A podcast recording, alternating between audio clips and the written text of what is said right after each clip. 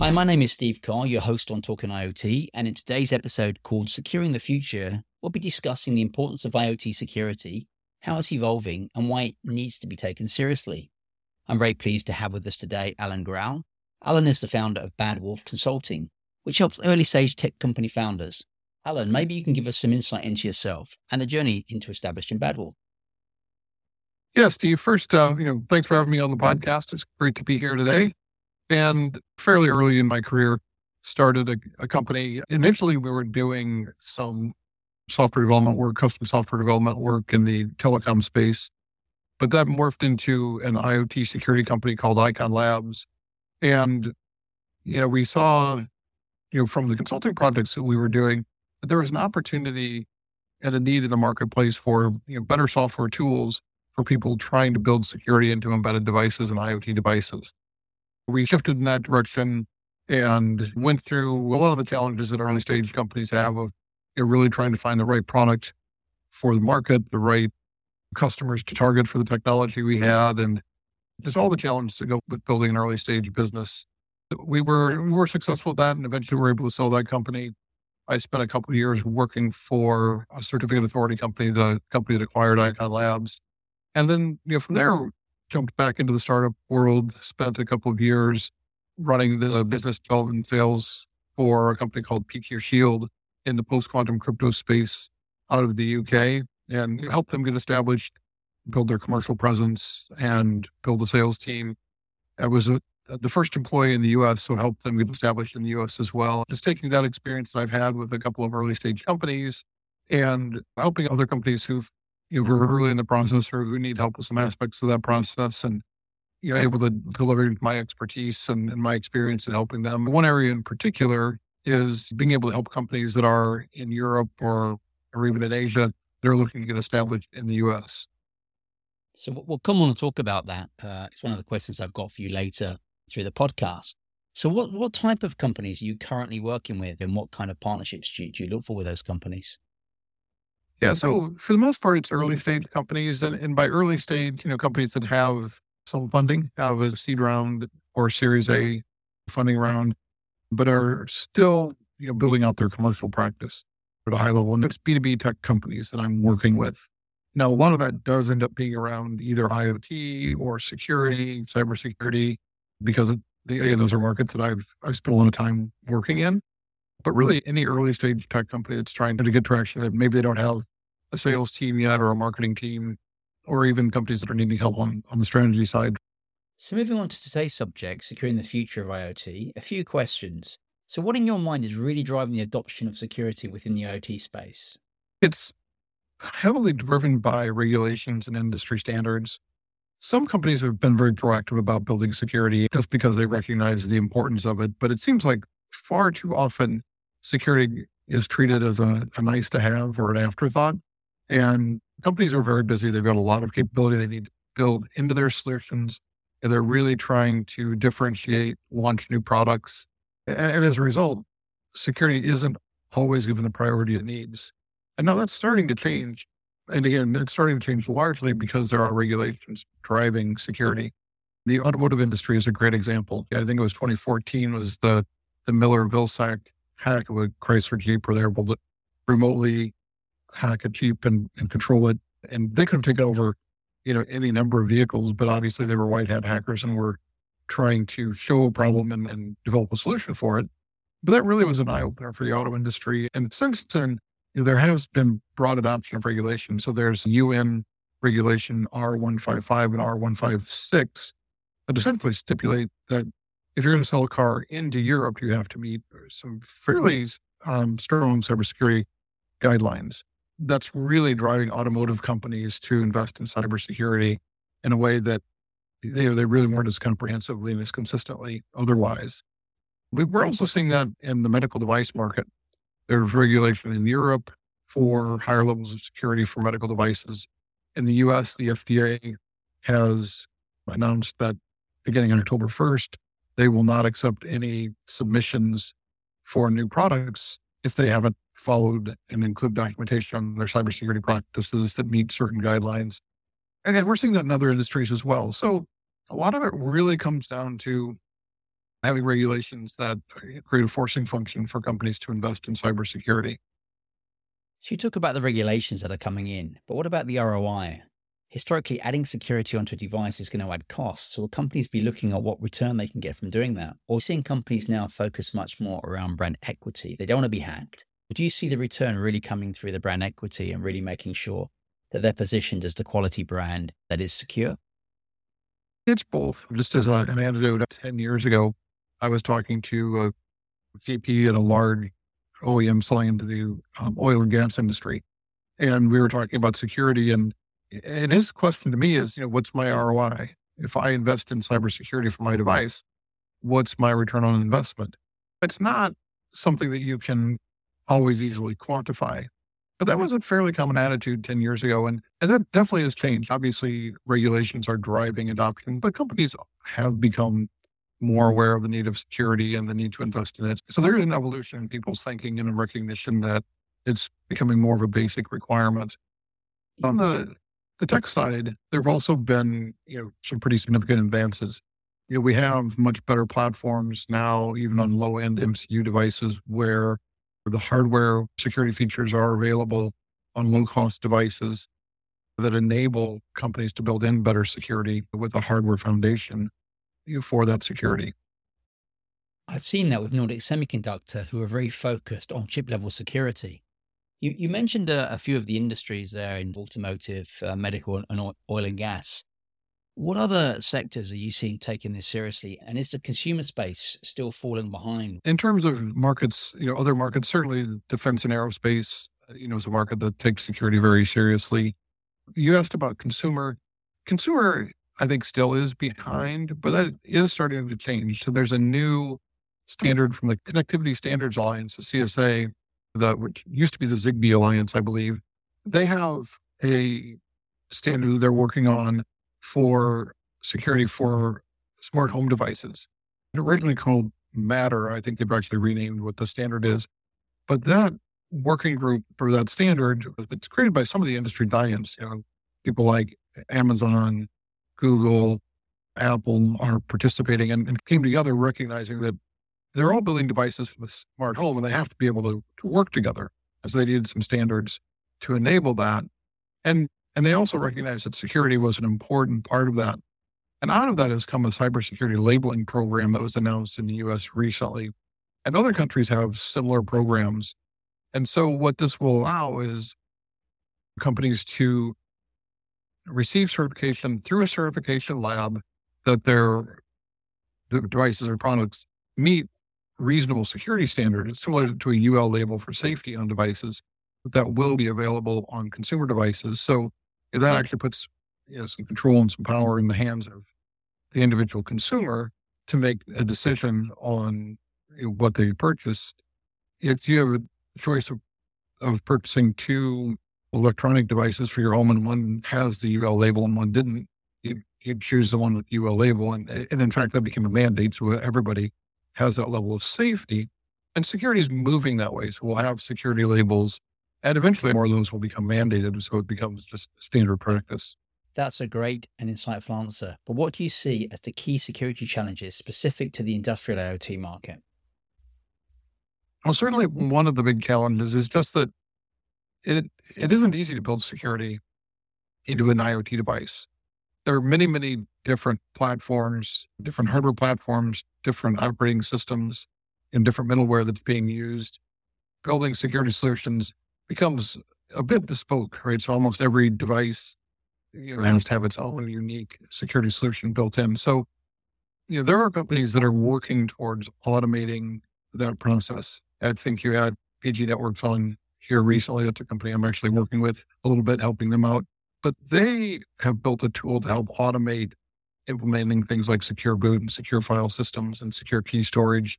Because you know, if you look at how to integrate with the hardware, if you buy a, a, new part, whether it's from Nordic Semiconductor or NXP or Infineon or mm-hmm. Microchip, whoever it is, each one has a different interface to the security hardware. And usually it's a 500, 800,000 page user manual. So it's complex and tedious to, to implement those things properly. And having, you know, automated tools that manage that process for you so that you don't have to reinvent the wheel for each new product that's being built. You know, as a, a manufacturer, will help speed that process. So that's certainly one of the big challenges. Another big challenge, of course, is the need to start adopting post quantum crypto algorithms. Algorithms we're using today for asymmetric encryption, RSA and ECC, it will be broken by quantum computers. And you know, most experts are saying that's you know, somewhere around 2030 or so that quantum computers will be able to do that. And that's perhaps seven or 10 years off.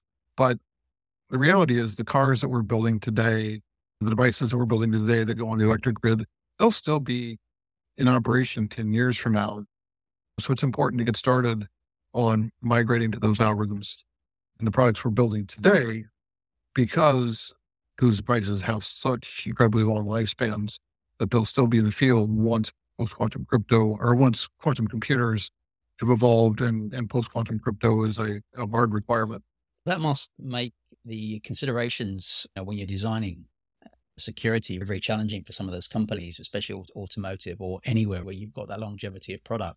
Because as you mentioned, with quantum cryptography um, coming along, which will impact the security, how are they actually balancing that off? It's a real challenge. A lot of the security problems we have on the IoT today are the result of, of that challenge, right? Devices that were built 15 years ago when we didn't have the same cybersecurity concerns are now being exploited.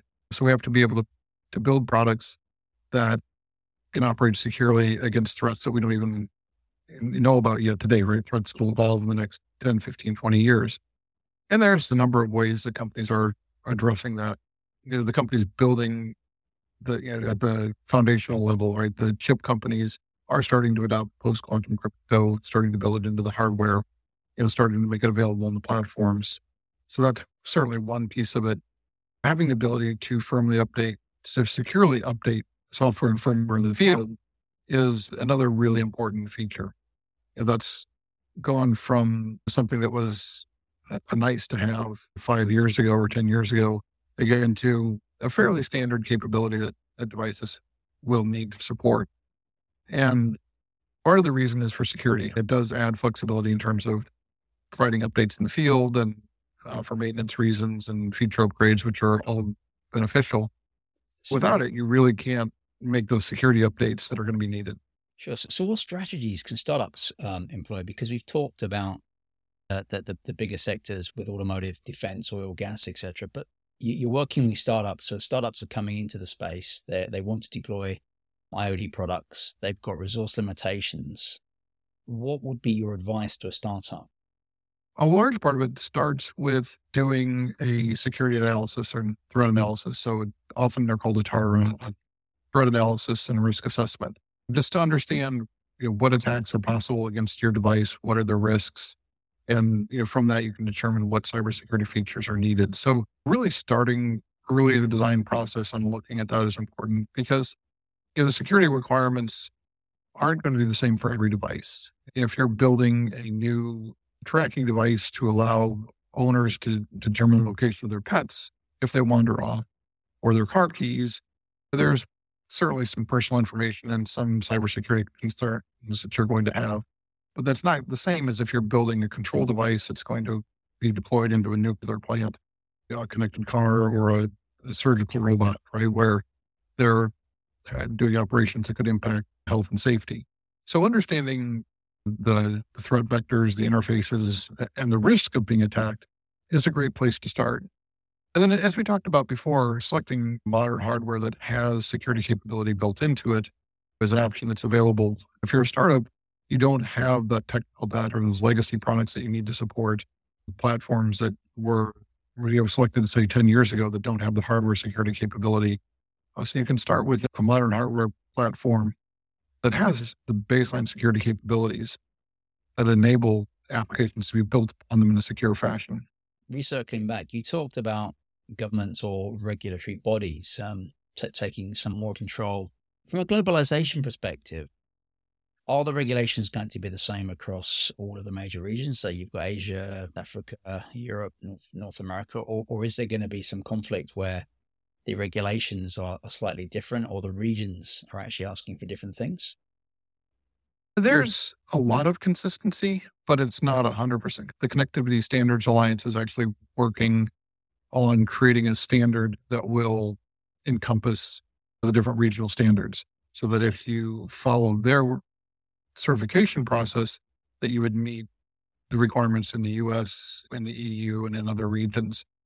A lot of that's achievable because if you look at cybersecurity, the basic requirements are the same across different vertical markets and across different applications and systems, right? You still need secure boot. You need to be able to update the firmware securely. You need to be able to authenticate the device when you communicate with it. You need to be able to ensure that data is encrypted both when you're transmitting data as well as when the data is stored on the device. Those are base baseline requirements are consistent across device types and industries. So that helps. And there are some baseline documents. You know, NIST has documents on specifications on security for IoT devices. And a lot of the different standards will refer back to some of those baseline documents. So you might have a different standard in medical and in automotive, but the kind of the underpinnings of it are maybe from the same origin. So yeah, there are some challenges there, but they're not completely different. When we were talking about quantum cryptography and how that could impact IoT security, how, how do you see the role of AI driven anomaly detection within that space? Do you, do you see those two things growing together? And do you think more and more AI driven anomaly detection will actually be used? So, yeah, so different technologies, different use cases for each of them, but both of those are important. You know, we talked about how do you protect against you know, threats that are going to emerge 5, 10, 15 years from now.